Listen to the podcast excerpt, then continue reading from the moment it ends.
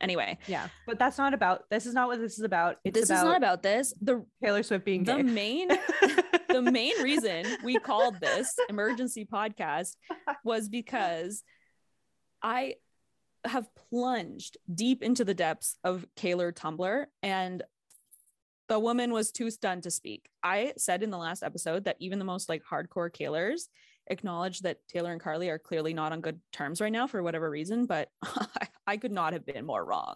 Like there are elements of the Gaylor community, not all Gaylors, who think that Taylor and not all hashtag, not all men, not all please Kaylors. keep that in mind. But there are people who think that Taylor and Karlie are still together, that Karlie's baby with Josh is a paid actor, that Karlie and Taylor have another real baby that they keep behind the scenes, and that Josh and Joe are both paid beards. and I'm the one who wrote those posts. I run that website. Oh um, no, but I I read like some of the posts that you sent me, and I like. I mean, it's not a it's not an unknown thing for fandoms to go off and have these like wild theories, but even this was it, it was so bad. I had a full out of body experience when I read like also people trying to like take these lines of thought of them having fake babies, marrying their beards, whatever. When I read the line, unless she had expressed and saved up colostrum before childbirth, that it was, I was like fully disassociated. I'm like, what are we doing here? That this is like how far we this is where we're at as a society.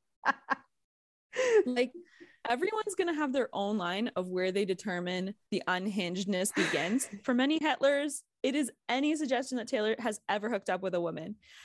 For me, it is Some people think it's fact that- unhinged and conspiracies that she was in a suitcase, which she was in suitcase. Sorry.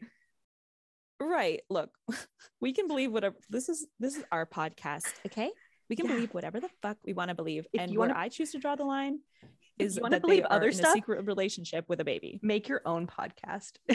make your own goddamn podcast yeah. Um let's talk about some of the um, evidence that these people think mean that Okay. this is the case And we can look it over, but we'll review it we will review it. But something else that I was thinking when I was looking at all this absolutely like unhinged analysis of like this look like more like colostrum than breast milk, and therefore, but the baby is one day like that type of stuff. I was like, okay, this is insane. However, to the untrained eye, if someone had never heard of Taylor Swift or had never like dabbled in the fandom, and you looked at the actual clues that she's leaving about like her music, her projects, you would say that's insane. Like Mhm. and you would say that's a crazy conspiracy but the thing is like that is literally what her career is is like i released a i i made seven instagram posts and that means on the seventh day of the seventh month i'm releasing the documentary that will then come out at seven you know like it's like always so wildly connected and oh and my tweet had Yeah. seven emojis on th- three weeks ago and that means you know like it, it- and yeah yeah. and she does she does numerology stuff. She does she does um easter eggs. We all know that. But what that gives per- people permission to do is to assume that every single article of clothing this woman ever puts on and every breath she takes is a clue and a sign. And that is just simply not the case. Yeah it's like it's like it's great. I mean that's why she'll always be one of the most brilliant marketers to me is because Mhm. of how much she's created this whole world where it's like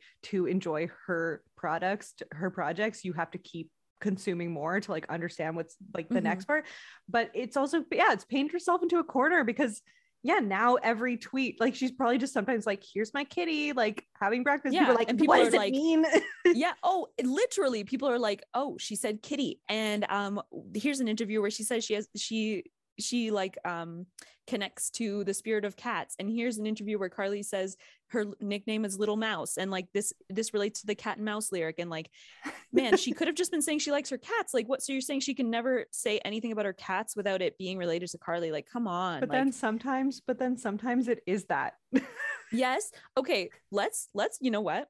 I'm gonna pepper in a crazy conspiracy theory that I do believe to start this out to remind people that I'm unhinged as well. Is this So- the Midsommar stuff? Yes. oh my oh my god, you read it? Oh my god.